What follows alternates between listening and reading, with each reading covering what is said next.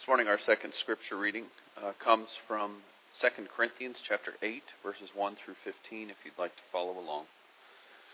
Brothers and sisters, we want to let you know about the grace of God that was given to the churches of Macedonia. While they were being tested by many problems, their extra amount of happiness and their extreme poverty resulted in a surplus of rich generosity. I assure you that they gave what they could afford, and even more than they could afford, but they did it voluntarily. They urgently begged us for the privilege of sharing in this service for the saints. They even exceeded our expectations because they gave themselves to the Lord first and to us, consistent with God's will. As a result, we challenged Titus to finish this work of grace with you the way he had started it.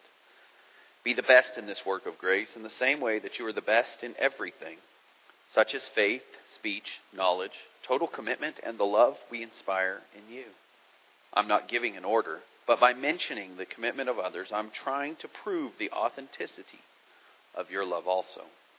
You know the grace of our Lord Jesus Christ. Although he was rich, he became poor for our sake, so that you could become rich through his poverty. I'm giving you my opinion about this. It's to your advantage to do this, since you not only started to do it last year, but you wanted to do it too. Now finish the job as well so that you finish it with as much enthusiasm as you started, given what you can afford. A gift is appreciated because of what a person can afford, not because of what a person can't afford, if it's apparent that it's done willingly. It isn't that we want others to have financial ease and you financial difficulties, but it's a matter of equality. At the present moment, your surplus can fill their deficit so that in the future, their surplus can fill your deficit. In this way, there is equality. As it is written, the one who gathered more didn't have too much, and the one who gathered less didn't have too little. This morning, we're continuing our discussion of a vision that we share as a church, a vision that we have on the front of our bulletins and in other places that says, as participants and worshipers of St. Luke United Methodist Church, we seek to grow with God, grow with others, and grow in our service to the world. This vision frames what we believe, it frames who we are, and hopefully, or it's supposed to frame, how we make decisions. To minister to our existing community, the people that come here to worship and participate in the life of this church, but as well as make our decisions and influence our decisions and how we choose to use our different ministries, groups, and programs to introduce others to the gospel of Jesus Christ. In a sense, this vision is supposed to explain who we are. It's supposed to explain what we intend to be as individuals and as a church. As we recognize and acknowledge that our vision is guided by the words of Matthew 28:19, which undergirds our church vision, where Jesus tells us as his disciples to go and make disciples of all nations, baptizing in the name of the Father and of the Son and of the Holy Spirit, teaching them all that I have commanded you. So each week we've looked at different spiritual practices that you and I can engage in as part of our spiritual walk, recognizing that the Christian faith is something that we do as a community, but it's also something that we each have to do individually in order to grow in God, in order to grow with others, and in order to grow in our service to the world. So we've looked at practices such as Bible reading and participating in worship. We've talked about prayer, and last week we talked about what it means to be a witness to the power of God in our lives as we choose to tell our story to others in a way that is sharing of who we are and of whose we are as disciples and followers of Jesus Christ. I hadn't planned to talk about this, but I think it's appropriate. This last Tuesday, we had church conference, which is our annual meeting with the district superintendent, where uh, just various uh, business items of the church are discussed. We celebrate the past year and we look ahead to the next year. Normally, church conference to me is is is a great joy as we come together, and it's pretty you know easy to get it together because there's just a lot of forms that you fill out about asking about worship and, and other participation and programs and other things. And this year was a little twist, though, because our district superintendent wanted to talk about the story of Jesus. Tell me the stories of Jesus. And so he asked each of us as pastors to find two people in our congregation to share their story of how God was at work in their life in the last year. you know, I said this was difficult, and it was difficult for me to think of someone, one, to think of people that were willing to share, but then two, to think of people that I really felt could offer something for the rest of us. And so I just wanted to share with you and reinforce how important telling our stories is because Tuesday night we had two participants, Tibby Guy, who's a longtime church member of our church, who's experienced death in their extended family, as well as, as surgery for her and Glenn, and, and just many other things have happened to them. And so she was able to share about how this church has been her family and has supported her, and about how Jesus has accompanied her on this journey of life this last year. That's witnessing. Renee Altman, a new member to our church, shared her story about how she was looking for a job. She'd finished school, and she, for a year, she'd looked and hadn't found anything in her home uh, of South Carolina. And so she said she started putting her name out further and further, trusting that God was going to open a door. A hospital from El Paso called her and offered to bring her out and offered to, to interview her, and then they offered her a job. And so Renee trusted in the Lord. She trusted that Jesus would be present with her, and so she shared with us her story that God brought her out here. But she shared with us even more that this church family has become her family, away from her family in South Carolina. You all journeyed with her through the sickness from cancer of her father, and then Renee was able to get home the week, just a day before he passed. See, that's a story of Jesus. And so I share that with you today just to say how important your stories are and to say that's the community of faith at work in and through this church. And see, we don't know that we're at work until we share the stories of how God is at work in each of our lives and in your lives. This morning, I want to invite us to think about the practice of financial giving and what, and what it means for each of us to practice this spiritual gift as part of our worship of God. Before I begin talking about financial giving, I want to offer uh, something to just tell you that this is not a traditional stewardship sermon, as I have envisioned it to be, nor as I have ever heard. Because as I've been engaging the scriptures the past couple weeks about this practice of giving, as well as the other sermons that we've been preaching in this Grow series, I've come to a different place in thinking and talking about stewardship. And so I've studied the scriptures these past couple weeks. I've read about the practice of giving. I've read passages of scripture about giving God our first fruits, giving God our best, giving God the unblemished, as we find in the Old Testament. I've read passages of scripture like Exodus 35 and 36, which tells the people of Israel how they were to offer their gifts, what attitude they were to bring as they approached the Lord to offer him their best. The scripture says that they were to be cheerful, that they were to be enthusiastic, because their giving was a part of the worship of their God.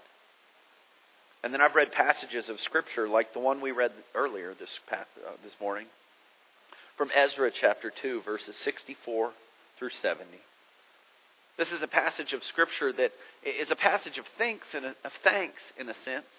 The people of Israel, if you'll remember with me, were conquered by the Babylonians and they were sent to Babylon and other places. They were exiled. They call it the diaspora as they were spread out. And then Cyrus of Persia conquered, and Cyrus ed- issued a decree that allowed the people of Israel to return to Jerusalem from Babylon. And so Ezra chapters 1 and 2 begins basically with a list of everyone who returned. And then it ends with chapter verses 64 and through 70 in chapter 2, where Ezra writes what the people of Israel did when they returned to Jerusalem. They brought their gifts to the Temple Mount, depending on your translation, some say voluntarily, some say spontaneously. Either way, out of gratitude, they approached the Temple where, Mount, where they knew that the temple would eventually be rebuilt. And they offered their gifts to God, and Ezra said that that pleased the Lord because of their willingness to offer their best. That's why there's a list of all the gold and the talents and the other things that they offered. So, this passage of Scripture, God was pleased because the people of Jerusalem had returned, and as they were looking around their city, instead of beginning to rebuild their homes, they first went and offered their best to God out of thanks and gratitude, knowing that they had to rebuild the walls, knowing that they had to rebuild their homes, knowing that their community and their land was in disrepair because of the time that they had been gone. but they offered it out of gratitude and thanks as an act of worship. And so, as I've read the scriptures, such as these, and there are many others in the Bible that deal with giving, I've thought long and hard about what it means for us to bring our gifts, about what I could say, and about what we have all heard before about the ways that we offer our gifts to the Lord. And so for me, this past few weeks, I have had two words that kept returning. The words to, T O, and the words through, T H R O U G H. That was Katie's spelling word last week. She knows how to spell it, so that means that I know how to spell it too. And as I've spent time with these scriptures, I've kept returning to these words as I've thought and prayed about how our attitude is to be as we approach our financial gifts to God. I keep coming back to these words, to and through. And after, after a time of, of just thinking of them and pondering them and praying them, I found these other two phrases that they ended up in. I give to the church, or I give through the church. The more I've thought about it, these phrases, these words, the more I believe that in a way, that the way we answer these questions impacts how we view our financial gifts to the Lord. That the way we view whether we give to the church or whether we give through the church impacts how we give and the attitude that we bring and the way that we perceive and view the gifts that we offer God and how they're used. Our gifts shape who we are. They shape how we imitate Christ in our lives. They shape how our community of faith can be the place where others can come. Our gifts provide evidence of our priorities. And that's why it's so important for us, I think, to think about these words about whether we give to the church or whether we give through the church. So, which is it, do you think? Which word do you use as you bring and offer your gifts to God? Do you offer your gifts to the church or do you offer them through the church? What is the end result? What is going to lead us to a greater place of impact for our community and in our own lives? In 2 Corinthians chapter 8 verses 1 through 15, we're reading a passage of scripture where Paul is writing from the Macedonian church to Corinth, where Titus is. Paul is offering them words of encouragement and he's telling them about what he's witnessed. Because, see, they're a church that's also posing this question of what it means for them to offer their best to the Lord, of what it means for them to offer gifts to God, of what it means for them as a community of faith to offer themselves to others. And see, Paul says, here's what I've seen. See, he's witnessing. I've seen a church that out of their poverty was able to find generosity. I've seen a church that out of their, their need still saw the need to share and offer themselves to others because of their love of God and Jesus Christ. And what he said was that their giving was a reflection of their love towards others, which really then is a reflection of their love of God. They gave because of what Christ gave them. Because of the life that He offered them, the forgiveness that they had been granted, because of the grace that they had received. They gave through Paul and through whatever the church at the time really was, knowing that their gifts would be used to reach others. They gave as a way to imitate Jesus Christ, knowing that Jesus Christ gave himself fully for those that he loved and for the world that he knew was full of sin. They gave because they loved others. And so I think that we could look and we can say and we can see that they gave through the church because they knew that the church was simply a vehicle or a place where they could come together to make a great impact on the world. See, as I've thought about these two words and as I've thought about how different they could be, I see giving to the church as viewing the church as our end, as the thing that we're working to achieve, we're working to strive for, we're working to accomplish. But what happens in this place, what happens in this room, is not the end. And so if we give to the church, then we have an attitude that this is all we have to do. But if we give through the church,